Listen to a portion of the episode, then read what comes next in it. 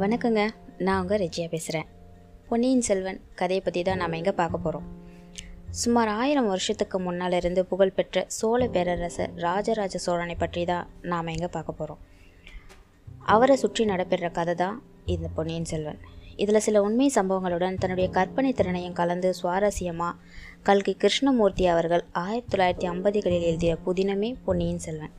பொன்னியின் செல்வன்னா வேற யாரும் இல்லைங்க. நம்ம ராஜராஜ சோழன் தான் ஒரு காலத்தில் அவருடைய உயிரை பொன்னி நதி காப்பாற்றினதுனால அவருக்கு இந்த பெயர் வந்துச்சாம். இது எவ்வளவு புகழ்பெற்ற கதைன்னு நான் சொல்லி உங்களுக்கு தெரிய வேண்டியதில்லை. கடந்த காலங்களில் பலராலையும் இது நாடகமாகவும் நடித்து காட்டப்பட்டுச்சு. மேலும் எம்ஜிஆர் அவர்கள் இதை படமாகவும் எடுக்க முயற்சித்தாராம். பின்னர் என்ன காரணமோ அதை கைவிட்டார். சரி தற்போது மணிரத்னம் அவர்கள் திரைப்படமாகவும் இதை எடுத்துக்கொண்டு இருக்கிறாராம். எத்தனை காலம் ஆகினாலும் சரிங்க. இதனுடைய ஆர்வம் மட்டும் மக்களுக்கு குறையவே இல்லைன்றது மட்டும் ரொம்ப உண்மை. ஆனால் நான் படித்த புத்தகங்கள்லேயே எனக்கு மிகவும் பிடிச்ச கதைன்னா அது இந்த பொன்னியின் செல்வன் தாங்க. எனவே இந்த கதையை ஆடியோ வடிவில் வெளியிடலாம்னு நான் விருப்பப்பட்டு தொடங்கியுள்ளேன். பொன்னியின் செல்வன் அஞ்சு பாகங்களை கொண்டது. இப்புதினம் புது வெள்ளம் சுழற்காற்று கொலைவாள் மணிமகுடம் தியாக சிகரம்னு அஞ்சு பாகங்களை பிரிக்கப்பட்டிருக்கு.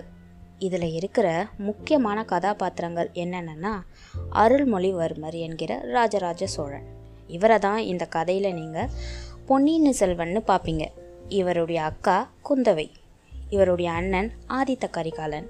கரிகாலனுடைய நண்பன் தாங்க வல்லவரையன் வந்தியத்தேவன். மேலும் மற்ற கதாபாத்திரங்கள்லாம் பிறகு கதையில் நீங்கள் கொஞ்சம் கொஞ்சமாக தெரிஞ்சுப்பீங்க.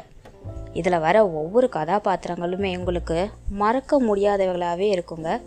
இந்த கதையில் இருப்பவர்களில் சிலர் மேலே உங்களுக்கு கோபமும் சிலர் மேலே காதலும் சிலர் மேலே பரிதாபமும் வரும்படி இக்கதையில் இருக்க கதாபாத்திரங்கள் நிச்சயமாக உங்களுக்கு அமைஞ்சிருக்கும்னு நான் சொல்லிக்கிறேங்க இந்த இடத்துல. சரி வாங்க.